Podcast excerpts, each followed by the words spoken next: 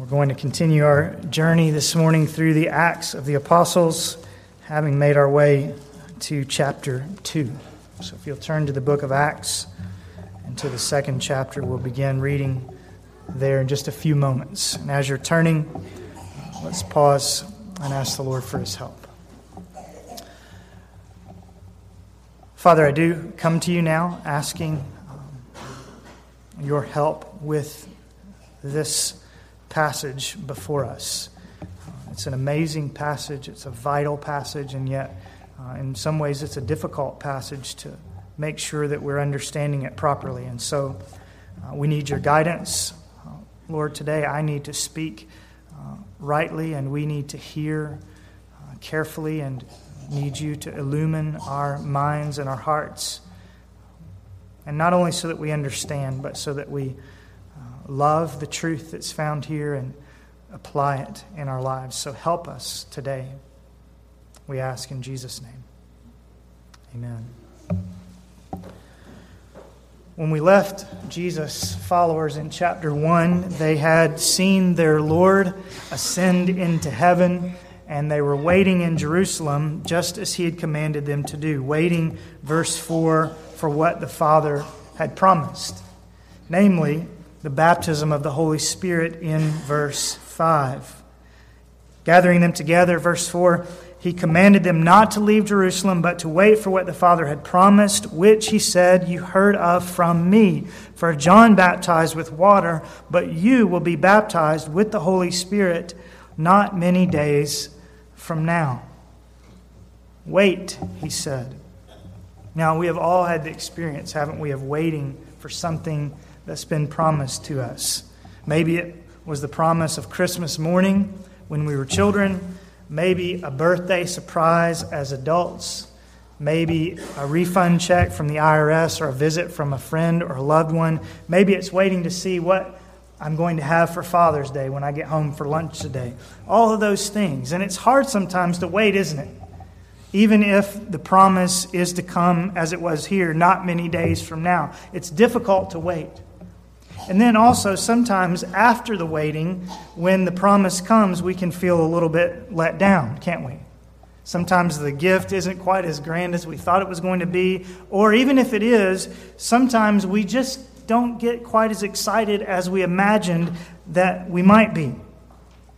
But if the disciples found it difficult to wait these 10 days for the promised Holy Spirit, or if they wondered if they'd really be as excited as they hoped, their concerns were surely in vain because the gift of the Holy Spirit came to them with a power and with a joy and with a thrill that I cannot help but think probably exceeded even their greatest expectations.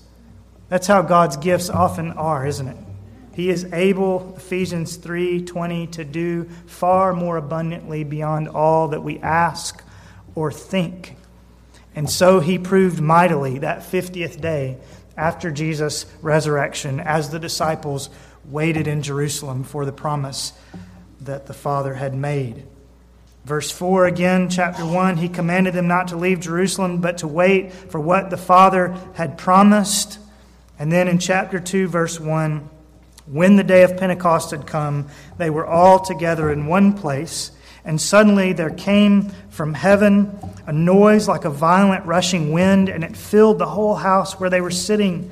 And there appeared to them tongues as of fire distributing themselves, and they rested on each one of them.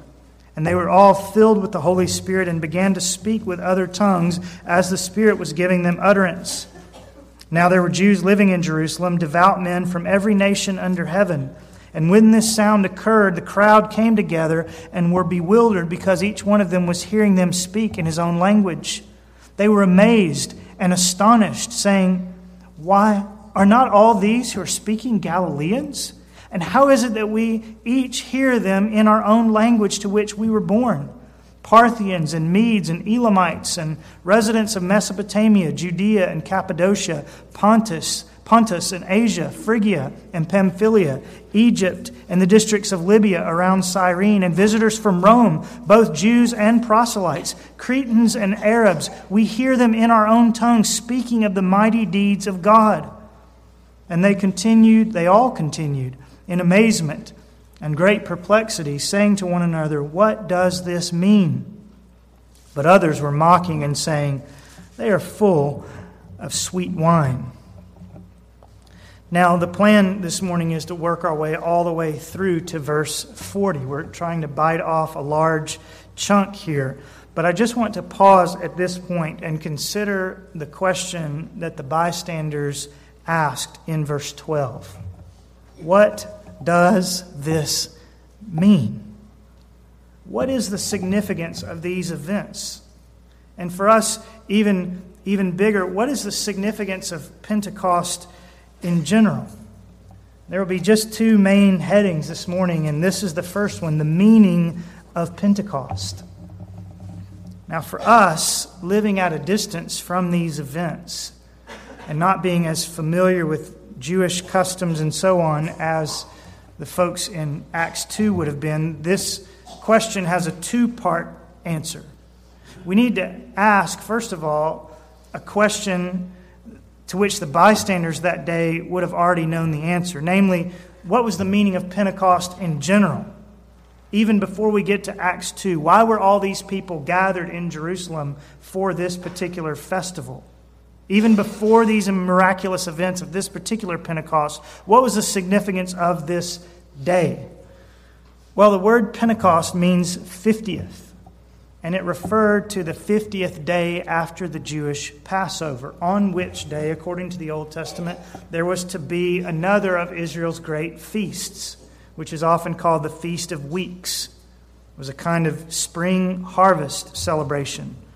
And at this time, all the Jewish males were to come and appear before the Lord to celebrate and to make offerings and to worship. You can read more about this Feast of Weeks or Pentecost, as it was sometimes called, in Exodus 23 or Leviticus 23 or Deuteronomy 16. So that's one just brief answer to our question concerning the meaning of Pentecost. It was an Old Testament harvest feast celebrated 50 days after the Passover. And you may remember that Jesus was crucified on Passover weekend. And that he then, Acts 1 3, spent 40 days appearing to his disciples and confirming to them the reality of his resurrection before he ascended into heaven. So 40 days have gone by at the beginning of Acts chapter 1. And then the day of Pentecost, 50 days after Passover, therefore comes only a week and a half or so later, only 10 days after Jesus ascended and promised the coming of the Holy Spirit to his followers. So it happened just as he said. The people received the promise after not many days. And as an aside, what a perfect day the festival of Pentecost was for God to demonstrate his power in and through Jesus' little band of followers. Because remember, all the Jewish males were to come together to celebrate this feast. Verses 9 through 11, we find that there are Parthians and Medes and Elamites and Cretans and Arabs and so on. Uh, some of them perhaps were international Jews who had moved back to Jerusalem. Some of them perhaps also were Jewish people who had li- who lived abroad and spoke these other languages because they had lived in all these other countries, but now they'd come to Jerusalem for this feast of weeks, for this day of Pentecost. And so you have all of these people gathered from all different nations and tongues. And here is a perfect opportunity for God to show them his power, to affirm that he was with this fledgling band of Christ followers, and to spread this good news about Jesus far beyond confine, the confines of Jerusalem, but through the apostles' ministry to these multinational festival crowds. It's an amazing way that God is already beginning to spread the gospel far and wide. So, what is the meaning of Pentecost? Well, in a general sense, Pentecost simply refers to the harvest festival 50 days after Passover, a festival which God used in the year of Jesus' passion to rapidly spread the good news to people from far and wide. But there is, of course, a second way that we need to ask this question what does this mean? Uh, a, a way that we need to ask it that is very significant for our own day and our own application. What is the meaning of Pentecost for us? Well, as you might guess, the events that took place on that first Christian Pentecost are very significant for us in terms of our understanding of the ministry of the Holy Spirit in the life of the New Testament church. This is a profoundly important passage if we are to understand how the Holy Spirit works in our day. Should we expect Pentecost to repeat itself in our day? What exactly is the baptism of the Holy Spirit that was promised and fulfilled now in Acts chapter 2? And is it for every Christian? Or is the miraculous gift of tongues for every Christian? Is that the normal evidence of the baptism of the Holy Spirit? And if so, what about those who've never spoken in that way? There, there, are all sorts of questions that can be asked from Acts chapter 2. We'll try to tackle at least some of them this morning and to these questions, Christians of different persuasions sometimes give all sorts of different answers. And so, if we're going to understand this passage correctly, if we're going to understand the ministry of the Holy Spirit, if we're going to draw right conclusions and applications about these things, we need to think through the events of Acts chapter 2 fairly carefully. We could spend a lot more time than we're going to do this morning, but I hope we'll try to do so carefully just the same. And I have to say, I have a little bit of trepidation about trying to do this because I'm by no means an expert in all of the answers to the questions that you may have. But we're going to make our best effort at it, and we're going to pray that the Lord will help us get this right, both in our understanding and in our application. So I want to spend a few minutes considering the question what does this mean? What are we to make of the apostles' experience of the Holy Spirit that day, and how does it apply to us? And I just want to begin by mentioning a few possible interpretations of the baptism of the Holy Spirit as we see the disciples receiving it here in Acts 2. One interpretation of these events would be to simply say that Acts 2 was these first disciples' initial experience of receiving the indwelling of the Holy Spirit. Now, every believer receives the indwelling of the Holy Spirit when he or she comes to Christ. Every believer in Jesus possesses the Holy Spirit, doesn't he? Every believer in Jesus is indwelt by the Holy Spirit. That fact is made evident all throughout the New Testament but perhaps nowhere more clearly than in Romans chapter 8, verse 9, where Paul writes, If anyone does not have the Spirit of Christ, he does not belong to him. If anyone does not have the Spirit of Christ, he does not belong to him. So every person who turns to Christ does so by the power of the Holy Spirit. He is indwelt by the Holy Spirit ever after. He is baptized into or with the Holy Spirit when he is converted to Christ. And so here we read about the apostles being baptized with the Holy Spirit. And so it could be argued well, this is their coming to Christ, really, for the first time. This is what we see here. Jesus' early followers, some people might contend, were just now receiving the Holy Spirit because they were just now truly coming to believe on Christ. And so the baptism of the Holy Spirit in Acts 2 it might be argued, is the Holy Spirit's initial indwelling of them. Now, if you hold that view, that the disciples are just now coming to Christ, just now receiving the Holy Spirit for the first time at all, then you have to go on and answer the second question of if that's so, does every person who initially receives the Holy Spirit do so with the sign of tongues accompanying? But I don't think we have to go down that track or answer that question because it seems fairly plain to me that Pentecost was not the early disciples' conversion to Christ. This was not their initial indwelling with the Holy Spirit. How do I know that? Well, because there seems to be ample evidence in the four Gospels that these men and women already knew the Lord, that they were already converted, that they'd already been won over by the Holy Spirit. Now, I know they struggled at times and did some dumb things that just taken in isolation might make you think, well, maybe Peter's not a believer. Maybe Thomas is not a believer. But you and I do that too, don't we? And I, taking the whole testimony of the gospel, see no reason to believe that these disciples who were gathered in the upper room in Jerusalem, waiting for the promise of the Holy Spirit, obeying the Lord, worshiping Him, I see no reason to believe that they were at this point, at the end of Acts chapter 1, wholly unspiritual men. I don't believe that at all. They were converted to Christ already, and they couldn't have come to Christ or remained in Christ without the power and indwelling of the Holy Spirit.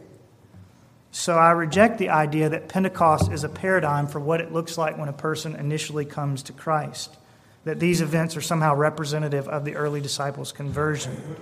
It's true, when we come to Christ, we are baptized into the Holy Spirit. But this particular baptism was clearly a subsequent event for the apostles and the other followers of Jesus, subsequent to their initial coming to Christ and receiving of the Holy Spirit. So then someone says, well, maybe Pentecost models for us a kind of second blessing. You just said it was a subsequent event, so is it the second blessing that is sometimes talked, talked about? In other words, do the events of Pentecost teach us that after a person comes to Christ and is indwelt by the Holy Spirit, a second experience is needed to bump them up to a greater level of spirituality? Well, I would agree that none of us at our initial coming to Christ is as spiritual or as mature or as effective in our Christianity as we ought to be, right? Or as we will someday be. But does this maturity and effectiveness come to us all at once as a second blessing? Again, I think the clear emphasis of the New Testament and the overwhelming evidence in the lives of the godly is surely otherwise. Christian maturity and spiritual growth almost always comes through a prolonged process of trial and discipline and diligence and just letting the Word water the seeds of the gospel in your heart. The English Standard Version's rendering of 2 Corinthians 3:18 I think puts this very clearly and succinctly. We all with unveiled face beholding the glory of the Lord are being transformed into the same image from one degree of glory to another. We're transformed into the image of the Lord. We become more like Christ. We mature as Christians, not all at once in a single event or second blessing, but from one degree of glory to another. But maybe the second blessing, you might ask, is not so much about sanctification and holiness and becoming like Jesus, but simply about the kind of spiritual power for witnessing that we see the apostles receiving and the kind of spiritual gifts that we see them receiving at Pentecost. Maybe Pentecost teaches us that we do need a definite second experience of the Holy Spirit in order to witness boldly and exercise our gifts powerfully. Well, again, there's an element of truth in that. The New Testament does teach that our initial indwelling by the Holy Spirit is not the only experience of the Holy Spirit that we should expect or seek. The command to be filled with the Spirit in Ephesians 5 is certainly evidence of that. Those words were spoken to people who were already indwelt by the Holy Spirit, and yet they needed continually to be filled with the Holy Spirit. And the key is continually. That's the pattern we see in Acts, I think. Continual, repeated fillings with the Holy Spirit. For example, many of these same people upon whom the Holy Spirit came in such power in Acts 2 were surely also in the room in chapter 4 when the Jerusalem church was once again filled with the Holy Spirit. And if you read on, you'll find that Peter and Paul both were more than once filled with the Holy Spirit. So it cannot be argued that Pentecost urges us to seek a one time, once for all, second blessing that will make us effective and spiritually gifted. Rather, we ought to hope that numerous times over the course of our Christian walks, the Spirit will come to us in power, filling us so that we speak God's word boldly and with authority. And incidentally, that's almost always what happens in the New Testament when someone is said to be filled with the Holy Spirit. They speak. That's almost always the result of being filled with the Holy Spirit. You speak, declaring God's word with boldness and power. So we might say, well, maybe that's all Pentecost was. Pentecost was just the loudest of the New Testament examples of being filled with the Holy Spirit and speaking God's word with boldness and power. And if that is so, we might argue, why should we not expect to see repeated examples of Pentecost in our own day? Maybe with miraculous gifts, maybe without, we could go down those tracks. But it could be argued perhaps Pentecost is just a paradigm for what we should hope will happen often in the Christian church. Well, again, there is an element of that that might be true. Pentecost is, in some ways, an example of what happened multiple times across the New Testament God's people being filled with the Holy Spirit and witnessing boldly for Him. And we should want that to happen again and again. And yet, the grand scale on which things happened at Pentecost and the miracles attached to it and the emphasis Luke places on this singular event all seem to indicate that this day was something more than just one example of what the Holy Spirit's filling looks like. So, though it is a paradigm that we should want the Holy Spirit to come in power, it's not just that. What is it? What is the meaning of Pentecost? Well, in trying to give what I think is the answer, I'm going to rely significantly on Wayne Grudem's book, Systematic Theology, and particularly on a chapter entitled Baptism in and Filling with the Holy Spirit. And he sums up the meaning of Pentecost like this The day of Pentecost was the point of transition between the old covenant work and ministry of the Holy Spirit and the new covenant ministry and work of the Holy Spirit. The day of Pentecost was the point of transition between the old covenant work and ministry of the Holy Spirit and the new covenant work and ministry of the Holy Spirit. And other scholars agree with Grudem that Pentecost was a point of demarcation in the ministry of the Holy Spirit. It was a signal that God's people and the Holy Spirit in and with them were passing from the Old Testament, Old Covenant period into the New. But how so? Well, again, relying upon Grudem, let me try and explain. First, let's think about the Old Covenant and the work of the Holy Spirit then. And we have to say that the Holy Spirit was at work long before the day of Pentecost. We see that clearly in the pages of the Old Testament, don't we? The Holy Spirit was the one who moved over the surface of the waters at creation. The Holy Spirit came upon Saul so that he prophesied. The Holy Spirit came upon other people so that they fought well in the Lord's battles, and so on and so on. The Holy Spirit was active and working in power in the Old Testament. And we also understand that even in the Old Testament period, people were saved not by their works, but by faith in the Christ, in the the Messiah who would come. They didn't know his name, of course. They didn't know all the details, but they were saved like we were by trusting God's promise, by trusting in the Messiah Savior who was to come.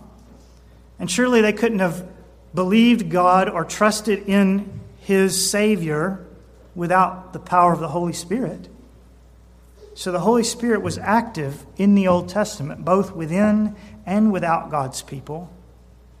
And though there is debate about this, I think it's safe to say that those Old Testament people who truly believed in the Lord were indwelt by the Holy Spirit just like we are. And yet, the New Testament does seem to present a heightened role for the Holy Spirit in the New Covenant era. For instance, the book of Acts places far more emphasis on the working of the Holy Spirit than does any other Old Testament book. And this increased emphasis, it seems to me, is across the New Testament as a whole. The emphasis on the Holy Spirit's working is much more pronounced in the Old Testament, I mean, in the New Testament, which seems to indicate that his working itself is probably much more pronounced in this New Testament era. In fact, that's what the prophet Joel seemed to indicate in that famous passage that Peter quotes here in verses 17 through 21. And so I just want you to look at Peter's speech as he begins in verse 14 to stand and give a response to the question, What does this mean? But Peter, taking his stand with the eleven, raised his voice and declared to them, Men of Judea and all you who live in Jerusalem, let this be known to you and give heed to my words. For these men are not drunk as you suppose, for it is only the third hour of the day. But this is what was spoken through the prophet Joel.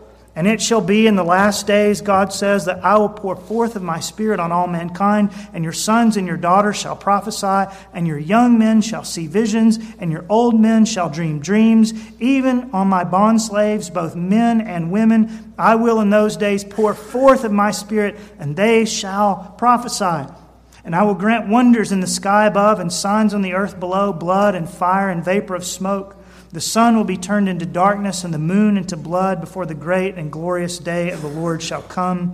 And it shall be that everyone who calls on the name of the Lord will be saved. Now, there's a lot there, but I just want to focus on Peter's answer to the question what does this mean? What do all these things mean? The people asked. And Peter said, in effect, the prophet Joel can tell you. And what does Joel say? What does this first Christian Pentecost mean? What does this outpouring of the Holy Spirit mean? Well, from his Old Testament perspective, Joel in verses 17 through 21 seems to indicate that a day is coming when the work of the Holy Spirit will be much enlarged, such that all mankind will benefit. And not just a few select individuals will prophesy, but many and varied people will preach God's word. And this, Peter says in verse 16, is what you see happening this day. You're seeing the enlarged working of the Spirit that Joel predicted. You're seeing this new era of the Spirit's powerful working among men that Joel prophesied. It's come. That's what Pentecost was. It was the fulfillment of Joel's prophecy, the fulfillment of the Old Testament's expectation of a new day of the Spirit's powerful working in the lives of his people. Now, you understand, of course, that I'm not saying that the Spirit has more power in the New Testament than he had in the Old. He is the Lord, and he does not change. So it's not that the Spirit has more power in the New Covenant era, but that He pours out His power more profusely on the children of men. And Pentecost seems to be the inauguration of that new day of the Spirit's power. We all receive the baptism of the Spirit when we come to Christ, but these early believers living at the crossing over between eras received a unique baptism of the Holy Spirit as a symbol that a new era had begun. Pentecost was God's sign that Joel's last days had come, that the Spirit's increased influence in the affairs of God's people had arrived. And it's perhaps for this reason, because Pentecost itself was a sign, that various miraculous signs were associated with it tongues of fire, foreign tongues, the noise like a violent rushing wind. All of these things were like God's trumpet blast announcing the arrival of some dignitary at the city gates. And in this case, the dignitary is the Holy Spirit, coming not at all for the first time among God's people, but coming to inaugurate a new era of his power among the children of God. So, in that sense, Pentecost is a one time, unrepeatable mile marker in the timeline of biblical and church history. We should not expect that churches or Christians will have Pentecost experiences today. Not at initial conversion, not as a kind of second blessing. Pentecost is a milestone not to be repeated. It is the inauguration of this new covenant era of the Spirit's power among men. And yet, having said that, that Pentecost event and that it's a sign of a new era of the Spirit's power. Having said that, let's note that we do live in that new era of the Spirit's power, right? So while we mustn't expect another Pentecost per se, we should expect the Holy Spirit to work in mighty ways. We should expect that having all been once and for all indwelt by the Holy Spirit, we will at times also be filled with the Holy Spirit, just like the believers were several times in the book of Acts, so that we will speak the word of God with boldness. We should expect that. Now, sometimes these outpourings of the Holy Spirit may come as what we sometimes call unction. Those precise moments when we are speaking God's word, whether from a platform like this or over the lunch table at work, and God comes in an unusual way to help us, to give us boldness and clarity and joy and effectiveness in our witness. We should expect that sometimes the Holy Spirit will come like that. Other times, the Spirit's power may be so powerfully poured out upon us and upon many of us at once that we experience what church historians call revival an outpouring of the Holy Spirit in such power that whole communities are impacted by the power of the Spirit as He fills the lives of His saints. And we ought to pray for these things. Not a second Pentecost necessarily, but for unction in day to day living and for revival. So that it could be said of our church and of the churches in our city as it was said in verse 4, and they were all filled with the Holy Spirit. And that, as we see in verse 41, thousands of people all around us would come to Christ. Don't you long for that? Will you pray that the Holy Spirit would come in power in our day, that He would continue His powerful working among men as we see in the book of Acts? That's the first big item this morning. What does this mean? What is the meaning of Pentecost? Pentecost was a one time monumental event, a milestone in history, marking the beginning of the New Covenant era, an era of even more pronounced measure of the Spirit's power among God's people. Its miracles and its massive scale are meant to draw our attention, like neon signs, to this heightened level of the Spirit's influence in the church and living in that heightened era of the Spirit's influence in the church. While we don't look for another Pentecost, we should look for and expect to be filled with the Holy Spirit and to speak the Word of God with boldness. And we should long for revival days when it can be said of the church they were all filled with the Holy Spirit. I hope that you'll pray for that. I hope that you'll look for that. Now, as I said, the filling of the Spirit in the pages of the New Testament is almost always associated with speaking the Word of God. And that was certainly true that first Pentecost. So I want to move now from the meaning of Pentecost to a consideration, secondly and lastly, of the message of Pentecost. The message of Pentecost. Once the Spirit had come, and once the crowds had gathered to see what was going on, what did the believers, filled with the Holy Spirit, actually say? Well, we're told in verses 6 through 11 that they were speaking the mighty deeds of God. And doing so, of course, in languages that they had not learned, so that the Egyptians and the Cretans and the Arabs and the Phrygians and so on could understand them. Another reason, incidentally, for the miracle of tongues not only as a sign of the Spirit's power in the New Covenant era, but also simply so that in the power of the Holy Spirit, the disciples might proclaim God's mighty deeds in such a way that everyone present that day could understand in their own language. How merciful of God! But what mighty deeds in particular did the believers proclaim? Well, we don't know what they all said. We're not told.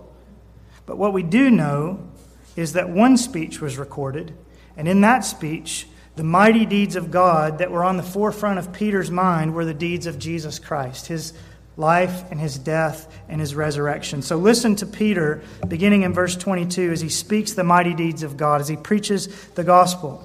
Men of Israel, listen to these words. Jesus the Nazarene, a man attested to you by God with miracles and wonders and signs which God performed through him in your midst just as you yourselves know. This man, delivered over by the predetermined plan and foreknowledge of God, you nailed to a cross by the hands of godless men and put him to death. But God raised him up again, putting an end to the agony of death, since it was impossible for him to be held in its power. For David says of him, I saw the Lord always in my presence, for he is at my right hand, so that I will not be shaken. Therefore, my heart was glad and my tongue exulted. Moreover, my flesh will also, also will live in hope, because you will not abandon my soul to Hades, nor allow your Holy One to undergo decay. You have made known to me the ways of life. You will make me full of gladness with your presence. Brethren, I may confidently say to you regarding the patriarch David that he both died and was buried, and his tomb is with us to this day. And so, because he was a prophet and knew that God had sworn to him with an oath to seat one of his descendants on his throne, he looked ahead and spoke of the resurrection of the Christ, that he was neither abandoned to Hades, nor did his flesh suffer decay. This Jesus God raised up again, to which we are all witnesses. Therefore, having been exalted to the right hand of God and having received from the Father the promise of the Holy Spirit, he has poured forth this which you both see and hear. For it was not David who ascended into heaven, but he himself says, The Lord said to my Lord, Sit at my right hand until I make your enemies a footstool for your feet. Therefore, let all the house of Israel know for certain that God has made him both Lord and Christ, this Jesus whom you crucified. Now, when they heard this, they were pierced to the heart and said to Peter and the rest of the apostles, Brethren, what shall we do? Peter said to them, Repent, and each of you be baptized in the name of Jesus Christ for the forgiveness of your sins, and you will receive the gift of the Holy Spirit. For the promise is for you and your children, and for all who are far off, as many as the Lord our God will call to himself. And with many other words, he solemnly testified and kept on exhorting them, saying, Be saved from this perverse generation.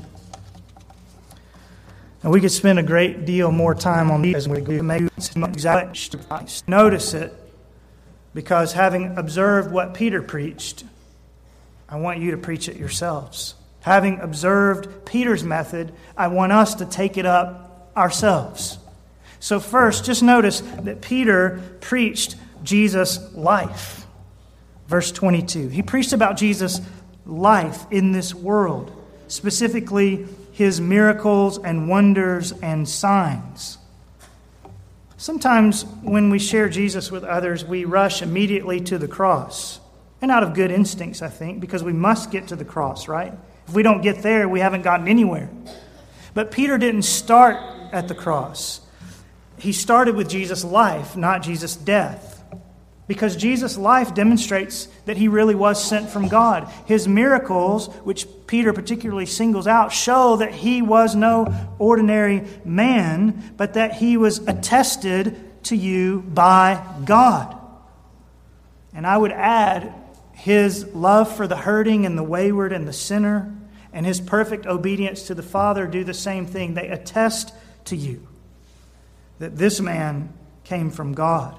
And all of these things are vital elements of the gospel, explaining who Jesus is and what he did, so that the fact of his death actually carries the weight that it ought. This was not just any religious leader who was crucified, but the man sent from God, attested to you by God with miracles and wonders and signs. He preached Jesus' life. But then, of course, Peter moves from Jesus' life to his death in verse 23. And he says two things about his death in particular. First, that Jesus' death was God's doing. And second, that Jesus' death, he says, was your fault. Isn't that what Peter says in verse 23? Jesus' death was God's doing. This man, delivered over by the predetermined plan and foreknowledge of God, but it was also your fault, he said. This man, you nailed to a cross by the hands of godless men and put him to death. Jesus' death was God's doing, God's plan, but it was your fault, Peter said to them. And it seems to me that these are the two things that we have to say about Jesus' death as well, as we share about him in the cafeteria at work or around the water cooler or with our children or wherever it may be. First, we need to say Jesus' death was God's plan. This man delivered over by the predetermined plan and foreknowledge of God. We need to tell people Jesus didn't die by accident. God wanted this to happen. God wanted his son to die. Because then the question is well, why would God want his own son to die? And you then say, well, because that's what it takes. That's what it took for God to save sinners like you and me. And God loves to save sinners enough that he would give his son for them. God predetermined Jesus' death, we say to our coworkers and our kids, because he loves and wants to save people like you and like me. But why did it take the death of his own son for God to save me? Well, that's the second part of the verse. This man you nailed to a cross. Now, of course, that was literally, physically true of these people. Some of the folks in this crowd had evidently also been in the crowd on that day when they shouted, Crucify him, crucify him. So Peter is saying, literally, physically, you put him to death. You nailed him to a cross. But it seems that Peter's words are applicable to all of us in a way, aren't they? Why did Jesus have to die? Well, why does anybody have to die? Paul answers that in the book of Romans the wages of sin is death. Well, that's why people die. But Jesus committed no sin, right? So he should have received no death. Why did he die then? Why did God predetermine that the sinless one would die? Well, because death is what we deserve. And the only way for us to avoid death is if God sent his son to die in our place, bearing the punishment for our sins. So it's our fault that Jesus had to die, isn't it? It's our sin that was laid upon his shoulders that day outside Jerusalem. This man, you and I, nailed to a cross. That's what Peter says in a very specific way, but in a more general way, it applies to us all. And yet we circle back to say, though you nailed him to a cross, and though I nailed him to a cross by our sins, God loved us enough to send him there to do it. God loves to save sinners. That's why he designed this plan whereby his son dies because of the sins of godless men, so that those godless men might be forgiven and no longer be godless. Now, I've said that we're studying Peter's words so that we might speak them to others, but I wonder if some of us don't need to just pause and hear these words for ourselves this morning. Some of you who are listening to this morning to me this morning are still in your sins, just like the people in Jerusalem that day. You don't yet know the relief of sins forgiven, of your slate cleaned. You don't yet know the love of the Father in spite of all your history. And I say to you this morning just what Peter was saying to these people Jesus died because of sins. Sins of people like you and like me. And God let him do it. God planned for him to do it. Why? Because if Jesus dies for your sins, you don't have to. And if you will only embrace this Jesus by faith, then you will know exactly how his death can bring you life. And some of you need to do that today. Repent, verse 38, and believe in this crucified Savior. I urge you to do it. But he's not only a crucified Savior, Peter says in verses 24 and following, God raised him up again. God raised him up again. And then Peter spends the next 11 or 12 verses after verse 24 demonstrating the fact of the resurrection, both from the eyewitness testimony of the apostles in verse 32, this Jesus God raised up again, to which we are all witnesses, and also he demonstrates Jesus' resurrection extensively from the prophetic words of the Old Testament. We haven't time to delve into all that Peter said here, but suffice it to say that Peter believed that the fact of the resurrection was an essential part of the gospel. So essential, it would appear that he went into more detail about it than anything else. And if Peter thought the resurrection so important that it must have a central place in his presentation of the gospel on that first Pentecost, then it should have a more central place than it perhaps often does in our own presentations of the gospel. The resurrection is so important. It is proof, like the miracles and wonders and signs, that Jesus really is who he said he was. Not just a religious guru, but the very Son of God. Therefore, verse 36, based on the fact of the resurrection, therefore, let all the house of Israel know for certain that God has made him both Lord and Christ, this Jesus, whom you crucified. And oh, that by the help of the Holy Spirit, our own proclamation of Jesus' life and death and resurrection would have the same effect on our friends and family as on the crowds in Jerusalem that day in verse 37. When they heard this, they were pierced to the heart and said to Peter and the rest of the apostles, Brethren, what shall we do? It's another important question. What does this mean? What shall we do? And then notice how Peter closes his sermon in answer to that question in verses 38 through 40. He closes it with urging and pleading that people repent and believe, with baptism as a symbol of their faith.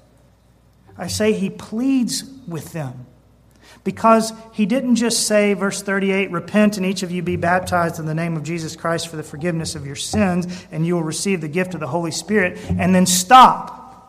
But after he had, in a very straightforward way, answered their question and told them to repent and to turn to Christ, after he had done that, we're told in verse 40 that he kept on exhorting them to turn and be saved. And that's real gospel witness when we carefully lay out the facts of Jesus' life and how he died on our behalf, paying the penalty for our sins, and how he rose from the dead on the third day, demonstrating that he is the Son of God, and then that we not only tell people to respond, but plead with them to respond. That's gospel witness. Now, I know very well that the results are in God's hands. I've been teaching you that for all these years, haven't I? that we don't save people and that they don't save themselves. God has to break in by the power of the Holy Spirit. Yet, that should never be an excuse for us to be lazy with the gospel. For us either not to present it because, well, God does the saving, or for us to present the facts as though we're giving a lecture on Christian doctrine and then dismiss the class. No. Christian doctrine is too vital and wonderful and good to be presented merely as a take it or leave it fact. We present the facts, we present the doctrines of the gospel, and then we plead with men and women to respond in repentance and faith. Have you done that with anyone lately? Shared the gospel news and then kept on exhorting them, saying, Be saved from this perverse generation? Oh, that we might be more like Peter in this regard earnest for souls. In fact, let me just be so now before we close. Let me stop here and beg those of you who are still outside of Christ to come in. And there are some of you here this morning. You may be a child who's been hearing about Jesus here at church, but you've never actually trusted him. Or you may be a young person or an adult who knows all the right answers and could have almost preached Peter's sermon yourself, but you know that you've been playing at Christianity, pretending to be something you're not. Or maybe you're here and you've told yourself all your life that at the end of the day, God will see that you're a pretty good person and he'll let you in. But that's not how it works, is it? Jesus wouldn't have had to die if there were pretty good people who could get to heaven on their own. Or maybe you've never made any pretense to being a Christian. But you've been coming to these services lately, and you don't know that your sins are forgiven. Whoever you are this morning, if you're still outside of Christ, if you don't know that you're right with God through Jesus, if you don't know that your sins are covered by His blood, repent and each of you be baptized in the name of Jesus Christ for the forgiveness of your sins. Repent, in other words, and believe in Jesus' life and death and resurrection as your only hope before a holy God. And then come to one of our elders and talk to us about baptism as a profession of your faith in Christ. And you'll receive the gift of the Holy Spirit. And we and the angels in heaven will rejoice. I exhort you this morning. I plead with you, children, adults, young people, visitors. I beg you this morning to come to Jesus, the miracle worker, the sinless one, the man who loved like no one ever loved, the man who died on a cross, taking the penalty for our sins upon himself the man who rose on the third day and demonstrated himself to be not just a mere man, but both Lord and Christ. Come to him this very moment and be saved from this perverse generation.